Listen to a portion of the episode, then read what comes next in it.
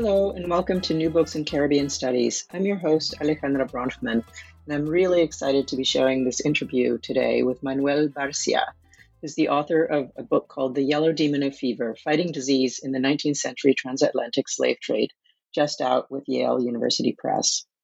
The book explores issues we've all confronted recently disease, how it spreads, how to stop the spread, and the unexpected consequences of widespread sickness.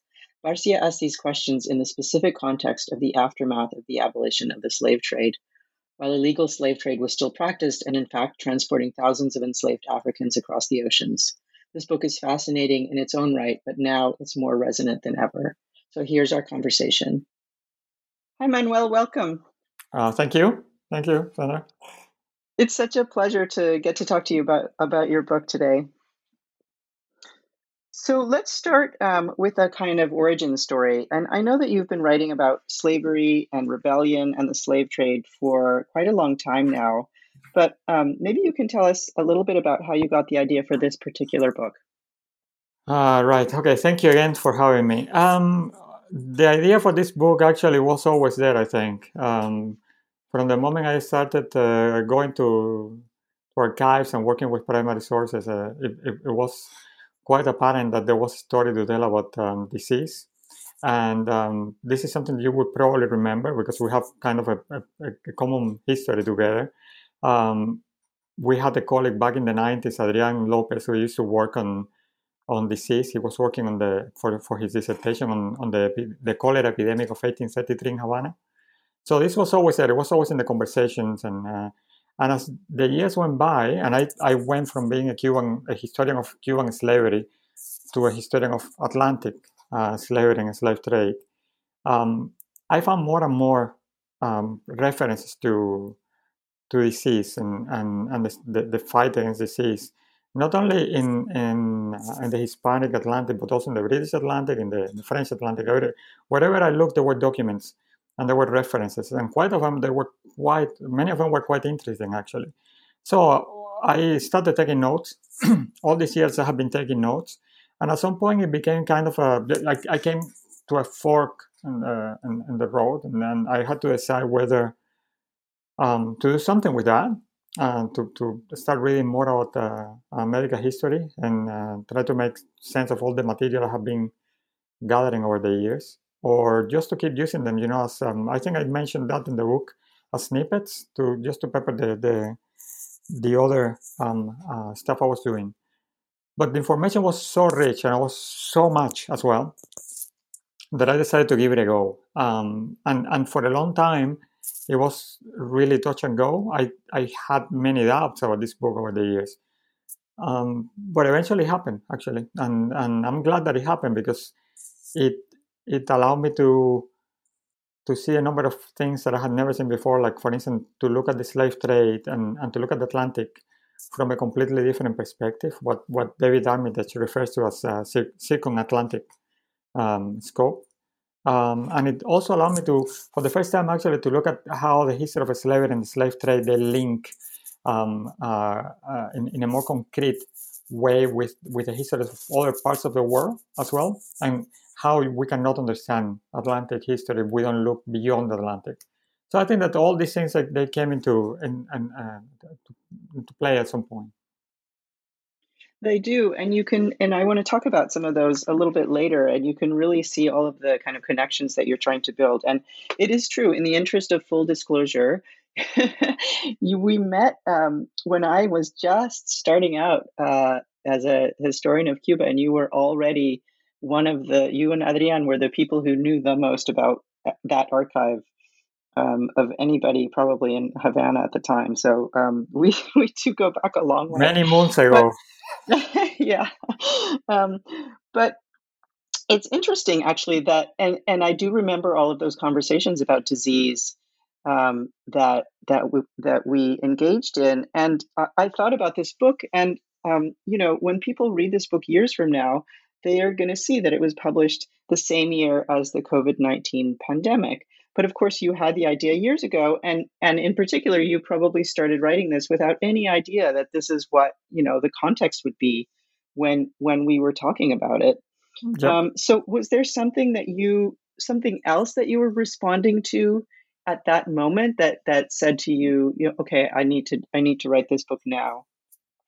Well, you know, the struggle against disease is something, especially epidemic diseases. But but I have to, to, to disclose as well that this is not a book about epidemic diseases only. Uh, this mm-hmm. this this is a book about human experience as well, dealing with with challenges and and and how people can interact with each other and cooperate. And um, but but I I really think that the, the, the struggle against disease is an ongoing thing. Since the turn of the century, we had SARS, we had MERS, we had um, the swine flu.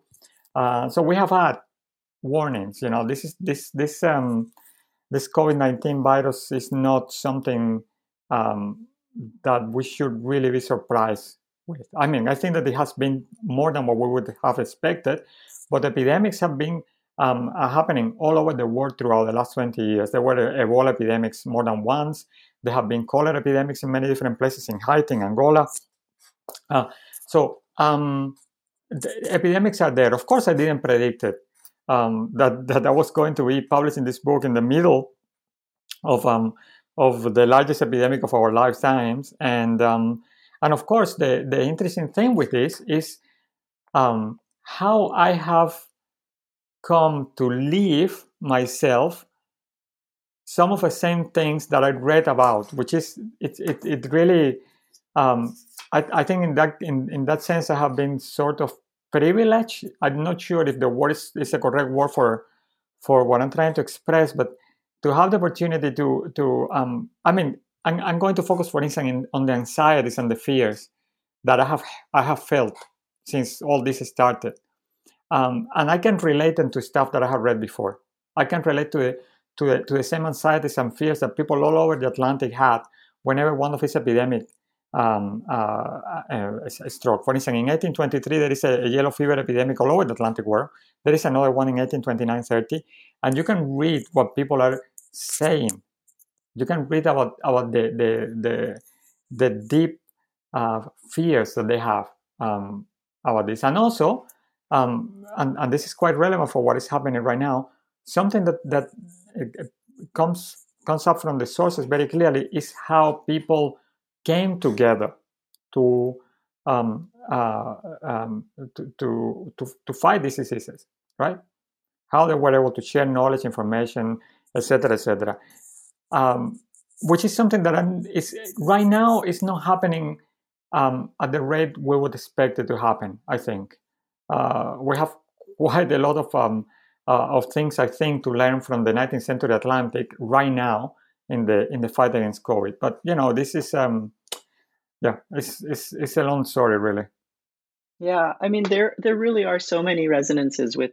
Uh, as I was reading it, I thought, "Oh my, oh my God, quarantine!" You know, and and and two weeks, and it, there's there's so many there's so many ways in which people reacted um, in such in such similar ways but there are actually also obviously um, huge differences right and um, one of the things one of the things that's so interesting about this book is the the moment um, in the history of the slave trade that you set it in and it's a moment that's not very well studied which is post abolition of the slave trade but still with slavery going on so there's this kind of very um, very complicated um, illegal slave trade going on and these efforts to stop it. Um, and so I wonder if you can just set the stage for people who are less familiar with that with that period. Oh yes, by all means. Um, uh, well, basically, as as most people know, in 1807, the British are going to abolish the slave trade, and they are going to start enforcing these abolition policies across Atlantic. Um, this is obviously going to have consequences. They're going to have plenty of consequences. One of them is that they start uh, forcing um, abolition treaties on other nations. Um, sometimes they do so uh, um, via the diplomatic means. Sometimes they do so by using the guns, uh, but but they enforce abolition throughout the Atlantic. Uh, they are also going to create uh, commission courts, uh, mixed commission courts, and vice admiralty courts that they are going to basically take care of of um, uh, processing all um, the slave trade ship, slave trade ships they capture, and and the crews as well on occasion, and they are going to liberate. Um, and I'm using inverted commas here. um, the Africans they, they they take on board. But as you say, at the same time, slavery still continues. Um, in the case of Cuba and Brazil until the 1880s, in the case of the United States until the 1860s. Uh, the truth is that most of the slave trade that happens in, in the post 1807 world uh, is directed towards two main regions in the Americas uh, Cuba and Brazil, which are the two, the two places that continue to import large number of slaves um, after, after 1820. Um, there are there are Africans landing in the United States and in other parts of the Americas, but the two main places are um, are these two, and and of course these these two places also happen to be the last two places that abolished slavery, so there is there is a correlation there as well. The the slave trade in this period, because precisely because of um, its, its illicit character, um, has eluded most of the um, historians of medicine uh, uh, who had taken on, on, on, on, the slave trade and slavery before.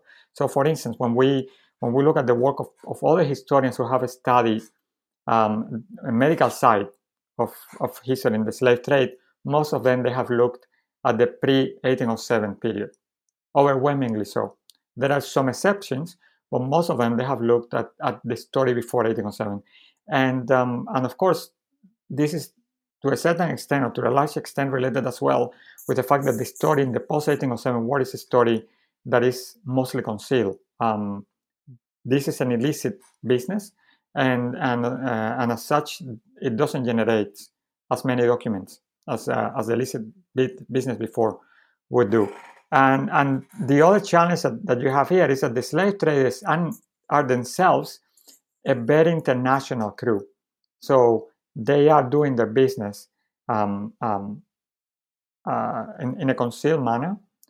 Uh, and they are they are doing their business in languages other than English as well, because we always in, in the in the um, uh, English speaking academy we tend to look first at the at the British or, or, the Americans, but in this case you have plenty of documents in French, in Spanish, in Portuguese, in Arabic, German. So um, and they are spread all over the Atlantic, and this is another challenge here. So it is a period that is really challenging to study, right? Now, if, if I were looking at, at the history of slavery and not slave trade, slavery, it could be easier in the sense that slavery is going to be legal. So it's, slavery is legal in the United States until the 1860s, in Cuba and Brazil until the 1880s, in, in France and other parts until the 1840s. So the documents produced in these um, um, slave societies are uh, plentiful, unlike the documents pertaining to a slave trade. So even though they are chronologically parallel, the documents for the slave trade are uh, uh, significantly um, uh, uh, the, the, number of documents is significantly, significantly smaller than the number of documents that you will find if you decide to study um, any aspect of the history of medicine, say in, in, in, the British Caribbean or in Brazil or in the United States. So it's a real challenge to get at the stories here, and you can see that in the very careful way that you um, look at the sources. But there's one, there's an argument also that you're making, um, which is that actually the abolition of the slave trade is worse for the health of, of people who were enslaved. Uh, in fact, right? Because there was this kind of um, there were there are some regulations that were in place before, and the, the elimination of the slave trade means the elimination of some of those uh, regulations, and so the illicit the illicit trade means also that that the health of enslaved people suffered. Yeah, I would actually even take it uh, further right now uh, than when I wrote the book. I I think that it's obvious that beyond the regulations that they they um, they become irrelevant after 1807. Uh, there is also the fact that the British are policing the Atlantic, and soon after, other nations are going to start policing the Atlantic to different um, extents. They don't commit as much as the British, most of them anyway. But the Americans, they have squadrons uh, to suppress the slave trade. The French, they have a very effective squadron in the 1840s to suppress the French slave trade. The Portuguese and even the Brazilians, they have squadrons for, for suppressing the slave trade. So um, what this what this means for slave traders is that they have to go um, on, on the ground even more, which in this case, in, in, in many parts of West Africa, means going inland. So whereas before they would have the factories or, or um, uh, yeah, the factories on, by the coast as, as close to the coast as possible. Now they go inland, they go into the rivers, into the lagoon that runs parallel to the to the West African coast from in what is today Benin and Nigeria and Togo. Um, they need to hide their activities, right? Um, and this, of course, means um, that we know even less about what is happening there. But but for for the Africans who are going to be trade, who are going to be trafficked into a, into the transatlantic slave trade, now the processes of, of enslavement and and and um, and trafficking are going to be even more. Um, they're going to be faster and they are going to be less regulated as well. Well, before, because the slave traders were not being um, policed, they would they would take the time to examine the health of their human cargoes, um, uh, and that would of course have a, um, uh, uh, uh, will have consequences for the transatlantic slave trade, uh, for the for the Middle Passage.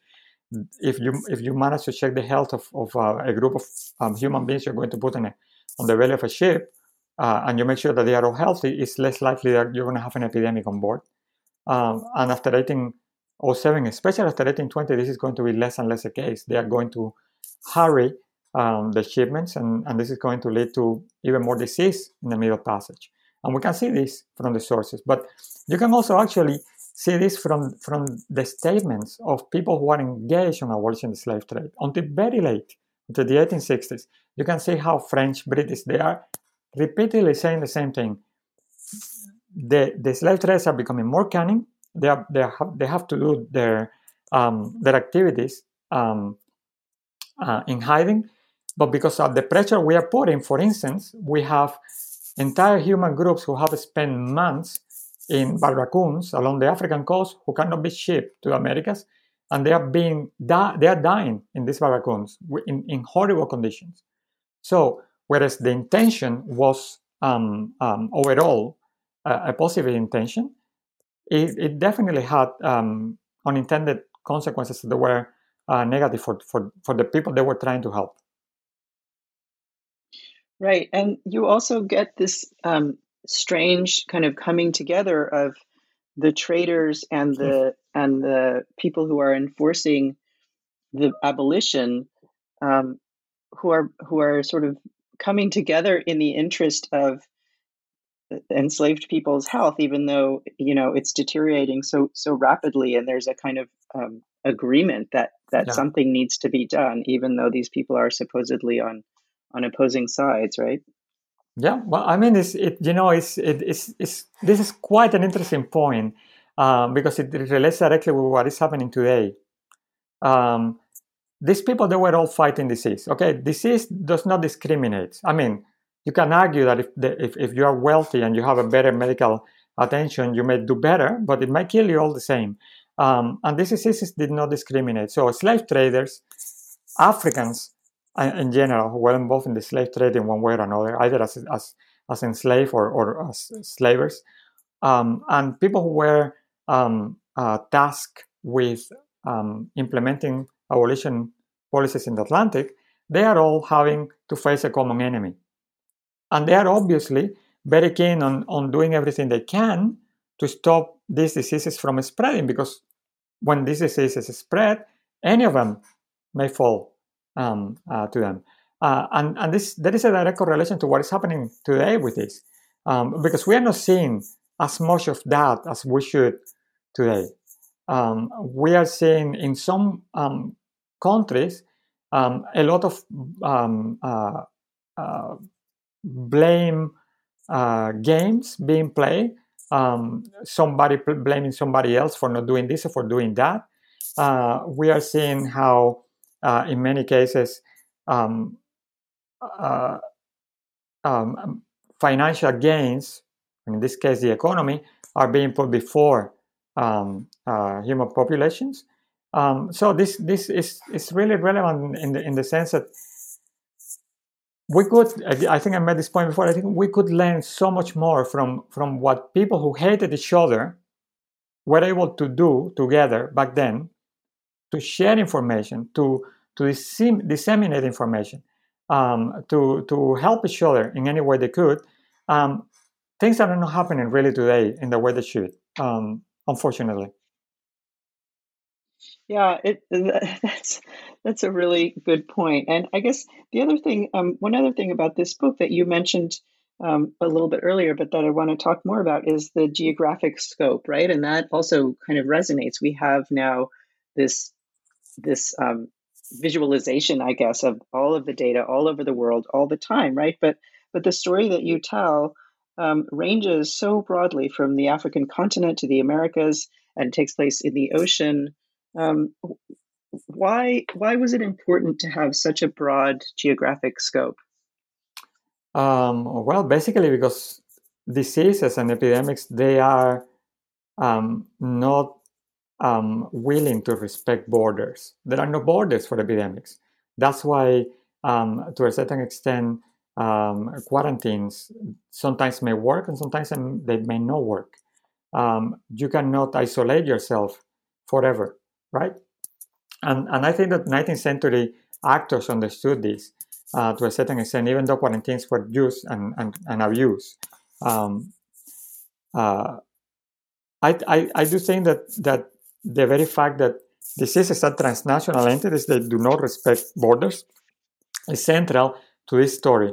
And that's what that's why it's an Atlantic story. I, I, I thought long and hard to where I should focus on what I knew best, which is the, the Spanish Atlantic or the Portuguese Atlantic, but it didn't really make any sense because I was looking at the history that had tentacles everywhere, all over the place. Many of the human um, um, uh, stories that I'm, I'm, I'm, telling in this in this book start in Africa and, and then you can pick them up in the Americas, or they stay in the Atlantic in one way or another. Um, and that goes for the slave ships, that goes for the slave traders, goes for Africans, um, it goes for everybody who is involved in this story. So I, I really think that that this is a um, uh, something that is that is central uh, to disease is that it's not to to a story to a sorry to a study of disease is that they are not they don't they, they are not going to conform to any sort of um, national or or state nation uh, nation state uh, methodologies because they really don't work in this case. Although of course you can you can pick that story and focus on a country, uh, but you're you're missing the big picture. You cannot you cannot really study um, countries in a bubble. Right. And what you do with such a with such a broad geographic scope, which might kind of seem unwieldy in terms of telling a story, and and you do actually tell a, a story here. It's not just a kind of list of a bunch of things. Is that you use these um, what these these things that you call contact zones, right? So you have yeah. the ship, the idea of the ship as a contact zone, and then the some of the factories, some of the barracones. Um, how did you how did you come to that kind of formulation? Uh, well, contact zone is a, con- is a concept that was, uh, it's not my concept, it's uh, Mary Louise Pratt's concept. Mm-hmm. Uh, and I, I thought it was very useful for what I was doing. Actually, I tried to, to reframe it and, and, and to kind of create something new, which I call slave trade contact zones. Um, I don't think it's a groundbreaking idea, but it, it, it was really helpful as, um, as um, a methodological tool for me. Uh, and, and it allowed me to to see where these exchanges of exchanges of um, um, uh, diseases take place. The, but not only exchanges of diseases, there's this exchange of merchandise, exchange of body fluids, exchange of um, uh, ideas. Uh, everything happens in these um, contact zones, right? Um, it is it is there where where um, people come together and where the transmission of diseases take place. But it also it is also there where, where uh, prophylactic measures are taken. It is also there where um, uh, diagnosis, prognosis, and, and, treatments take place. So it they, they really um, um, allow me to frame uh, my study in a way that um, was sensible. Uh, and and I, I think that without having the contact zones as, as, as a place, as, as space, um, it would have been very difficult to study um, uh, disease from an Atlantic perspective because I wouldn't have known where, where to locate the discussions. So the same way the slave ship, as you mentioned, is is a contact zone. There are many other contact zones. Um, slave bar- barracoons are contact zones. Um, uh, a number of towns and villages are also contact zones, and even you can trace out to, to plantations on the Americas, on the American side. So it's, it, it, it becomes quite useful, actually. The other side of that is um, something that you mentioned just a minute ago, which is the quarantine, right? And yeah. there's really interesting material about the politics of um, quarantine. Yeah. Um, that seems like such a neutral uh, response, right? But but but there's actually a, a, politics to it, and you you show that. Can you talk about that a little bit? Oh yeah, I think that quarantines in many ways they can be useful or not, and and and um, this is something you can see also in, in this book. In on occasion, and depending on the disease you're trying to contain, they may work. Uh, in in many ways, the problem with the diseases of that, that I'm discussing in this book is that the, the historical actors that are at the center of this book did not know how these diseases were transmitted. So it was very much um, a, a guessing work. So that's why quarantines not always work. For instance, they there were huge discussion about contagionism, um, or, or, how infectious a disease could be and how contagious it could be in a specific environment. Um, and these discussions usually went around uh, quite a while and focused mostly on two diseases, yellow fever and, and the bubonic plague. And quarantines were used to demonstrate that they, they were highly contagious or that they were not. But in reality, the, thing is that they could not tell that one of these diseases was transmitted by a mosquito, that was the, the vector carrier, and the other was transmitted by fleas. So you can isolate populations but still the fleas may make their way there or the mosquitoes make their, their way there. So they could not really tell. And, and I think that this is a really um, significant point here is uh, for quarantines to actually work, you need to know, um, to have to have a, a, deep understanding of the disease you're trying to contain. Now, quarantines, as you say as well, they, they serve political agendas. And they are very convenient forms of um, social control, uh, and more importantly, even of re- redefining um, social control. They give opportunities to people who are in power to bring up measures that they stay, that they are supposed to be extraordinary measures in a specific moment in time because of an epidemic, but then they may stay.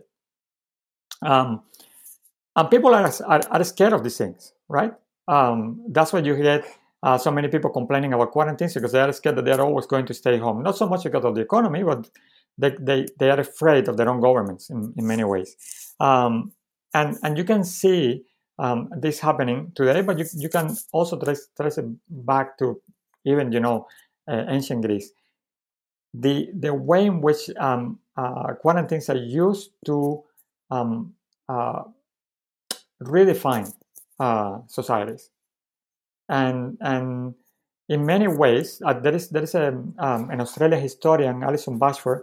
She discussed um, quarantines as, um, as as ways of containment, uh, and she actually has a, a, pretty interesting concept, which is the the, the dream of hygienic con- hygienic containment uh, concept, which is basically that to a certain extent they are just a bluff. They they just um, uh, allow uh, for the implementation of, of extreme measures and to give um, um, to give the impression that those in power are doing something that is effective. They may calm down people as well. They may give the sense a sense um, uh, feeling of security. Uh, things are better. We are, we are taking measures, but in reality, these measures may or may not uh, be effective at all. Um, so yeah, this is this is I think um, the the main thing about uh, quarantine is that also they they um, in in the case of for instance in the case of um, uh, West Africa and West Central Africa in the 19th century, whenever quarantines were established, they allowed um, for um, the implementation of new measures that later on favor um, European agendas, like for instance trade agendas or um, um, colonialist agendas as well. Yeah, it's going to be interesting to see how all of this plays out, and fascinating to see how what an impact all of those things had on um, the outcomes of the of the slave trade and, the, and its abolition. And I want to talk a little bit about the methods for thinking about um, healing, right? Because you talk about yeah. healers and remedies um, coming from Europe, coming from Africa, generated in the Americas. Um, you draw from the work of Pablo Gomez and other people, yeah. and it seems to have been a real, um, a sort of a, a very deliberate and careful reading of the sources, right, to better understand how healing operated and how it was practiced. So I, I yeah. would love to to hear you sort of talk about how how you how you did that. Uh, yeah, sure. Uh, well, for starters, the problem with the sources is that the sources were written in the vast majority or produced in the vast majority by Europeans or uh, Westerners, to be more precise. So um, they are overwhelmingly um, uh, represented in those sources as well. Their methods, their ideas, their their ways of um, understanding disease and of treating disease as well they are overwhelmingly represented. Also, um, in most of the, uh, the, the works in which they actually discuss how others, and in this by others I mean um, Africans and in some cases actually indigenous populations in the Americas, they understood disease and they treated disease. They tend to be quite contemptuous. They try to um, uh, to undermine um, any knowledge that is not Western knowledge. Um, there are exceptions to this rule, but this happens quite a lot. So, to, to try to avoid falling in the trap of discussing or talking about Western practitioners, health practitioners, um, risking their lives, going into contact zones, and um, which were nothing at, to use a recent debate. There was a recent debate about this when when uh, Oxfam workers were accused of um, certain things in, in Haiti, um, uh, going to disaster zones and stuff like that. Um, it was really important to try to read between the lines uh, that there were some cases in which Western practitioners or Western travelers would give credit to the Africans for the knowledge, but most of the time they just undermine that, that knowledge. So they they, they uh, consider them and they call them names. They call them quacks. They call them uh, uh, witch doctors, etc., etc. But even in those cases, quite often they were forced to um, describe what the African uh, practitioners did, where the knowledge came from. They were forced to describe the effectiveness of their, their pharmacopoeia as well.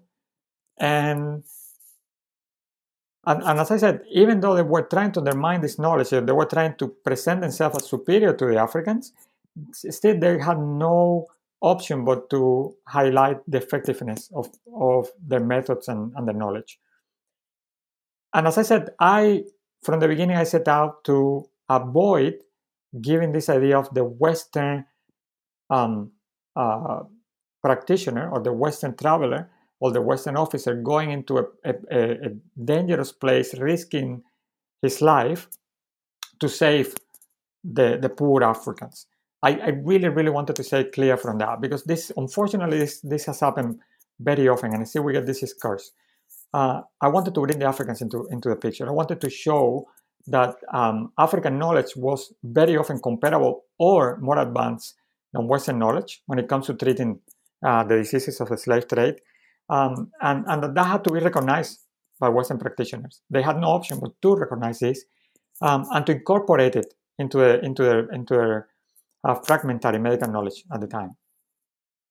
Let's, let's make something clear here. The Europeans, the Westerners, they did not know how yellow fever was transmitted. They did not even have yet a clear name um, for something like, like uh, malaria, even though some people were calling it like that. Fevers were fevers. Okay, there were different kinds of fevers. There was the current fever, intermittent fever, etc., etc. But they, they had no settled, and um, it would be a long time before they would find out um, how these diseases were transmitted. So they were, for instance, being able to use quinine at the time, which was something they were doing ahead of the Africans. But even then, they were not using it um, in, in, in, in an effective way. It would take a, a, few years into the 1850s, 1860s, until the Europeans and the Westerners started using quinine in an effective way. And this is when they are, they, they are allowed finally to enter Africa uh, and to start colonizing Africa. So um, I, I really think that it is important. It's, it's, it's really it was really important for me to bring African practitioners into the equation and to show how they contribute to the medical knowledge at the time, how they contribute to changing medical cultures in the Atlantic at the time, that they were not just simple witnesses, passive witnesses, or that they were, um, um, you know, witch doctors or quacks or whatever they were called. No, they were actual health practitioners who had knowledge that had been probably amassed over, over centuries uh, uh, that was quite useful for, for the Europeans. Actually, it, it even allowed them to carry out their, their um, slave trading or anti-slave trading work in Africa uh, to a certain extent. Another irony, of course. Yeah, right? of course. Yeah. Um, one other thing about the sources that I noticed that I, I really enjoyed was the use of, of images. Um, and you talk mm-hmm. about paintings and and drawings not as kind of illustrations of what happens, but sometimes as actually arguments against what we think we know mm-hmm. about yeah. um, the slave trade. Yeah, it's it's um, I, I really think that uh, as a 19th century historian, having worked most of, of the time to a period that ends in the 1860s, 1870s, um, one thing that I always found challenging was, uh, and, and I felt jealous of colleagues who are working in other periods, more recent periods, is that the imagery that I have, the, the, the uh, iconography that I have, um, or have had, has been quite limited. But this, this book actually gave me a chance of um, looking at new uh, stuff that have been published or, or have been coming to light um, in recent times. Uh, the National Maritime Museum in London has amazing collections uh, where where you can see this depictions of different aspects of the slave trade, and they really highlight um, parts of this slave trade that, that I didn't even know about. Uh, and there are other um, images as well. For instance, there is I, I still have this um, this uh, uh, watercolor. It, it, was not uh, it was brought to my attention by a colleague, Richard Anderson, of a group of um, sailors from the, the ship Bonetta, it's a British ship uh, engaged in the abolition of the slave trade in the Atlantic, in 1837, basically having a great time in Freetown in Sierra Leone between, between the uh, missions. And they are basically smoking, drinking, hanging out with prostitutes, African prostitutes. Um, and this, this in itself is already quite interesting, but if you trace the story of these these men who are by the way identified in the in the watercolor the names are there you will find out that two weeks later most of them were dead. Most of them had died of yellow fever in the in the um, in the yellow fever epidemic of that year 1837 so you can see the same names and they had died two weeks later. And more interesting i have uh, i also found um, another watercolor which is also in the book of the cemetery in, in the Bonetta Cemetery in Ascension Island, and the cemetery is named after the ship, so that you have an idea of how bad the, the epidemic was in the ship. And some of them are buried there. So you can actually trace, trace the story of this, this men for over two weeks from the moment they were drinking, smoking, having sex, to two weeks later they died, and a little bit later they are buried in this other place, for which we also have an image. Um, and, and in other cases, like for instance, the, the, the painting that is a cover of a book, you can actually see, you can compare what your eyes can see or the eyes of, of the painter of, of, the, of this slave ship um, saw with what the British who were in Havana reported about this ship, the Negrito, in 1832, 1833. And you can see that the report of the British, compared to what you're seeing in the picture, is quite mild, quite positive um, this is not a ship that did particularly bad when it comes to, to disease. And yet, if you look at the image, it is quite distressing.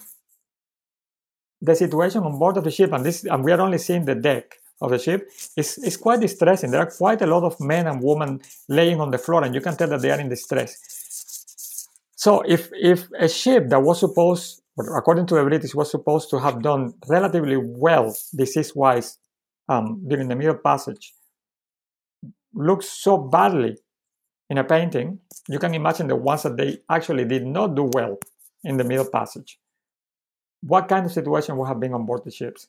So of course it allows you to make arguments and to and to and to uh, um, to speculate uh, to, as to how well um, of, of, how how well the descriptions or how would the descriptions of uh, the sufferings of these men and women um, were uh, coming from people who saw them from from afar. Yeah, it's a it's a really good reason to suggest that people buy the book and take a very careful look at the images, just like you did. Um, so just to wrap up, I've taken up lots of your time, but I'm wondering, um, and I can, it's you know kind of the obvious question: how how has your thinking about this book changed over the last three or four months? And do you, do you wish you had done something different, or or are you going to move on to the next project in order to do that different thing? Um, probably, I would uh, I would have put epidemic in the title. uh, no, seriously, um, I really think that uh, that it, as, as I said at the beginning of the interview, it has given me kind of a of a of a personal, a very very unique view of of the time we're living in. I I, I really think that it it, it, it has given me um, a perspective after reading all these things, many of the things that, that, are not even in the book, as you can imagine, there are hundreds of documents that didn't make it into a book, um, about how governments are responding to, to this epidemic, uh, to what extent they are prioritizing um, uh, the economy over human lives.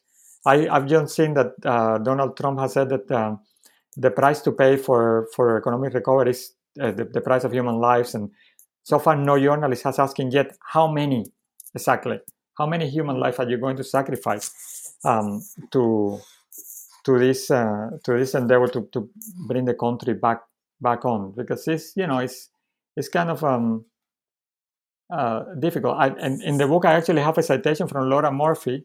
Um, she basically says that the practice of sacrificing human life for the sake of material gain is a legacy of the devastating devaluation of human life that was integral to the workings of the slave trade.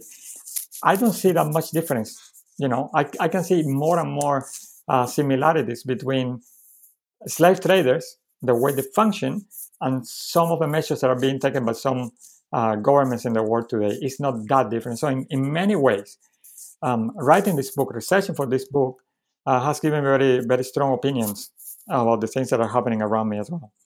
Um, and as, as you mentioned before as well, even the, the good guys, and again, I'm using inverted commas here, very often when they take um, a position, they take a measure, uh, they do so without calculating the um, unexpected um, consequences of their actions. Uh, so that's also something we need to keep in mind uh, in all this. As for my research, how it has informed my research, well, I, I can tell you I'm not writing about this anymore. Um, I have promised myself to write this book and then move on, and this is what I have done. I'm writing about pirates now, um, but um, I'm, I'm, working on a global history of the suppression of piracy in the 19th century. Uh, but the one thing that I really, really um, think that is worth highlighting uh, from this book is how people in front of a crisis, before a crisis that, that threaten the life are capable of coming together and fighting that, that crisis together. And as I said before, they, they did it in the 19th century, even though they were actually enemies. They were able to come together to share this knowledge, to, to do everything they could to stop epidemics from spreading. Um, and, and I would hope that people today would, would be able to do the same thing, especially governments. But unfortunately, I, I'm not sure this is happening right now.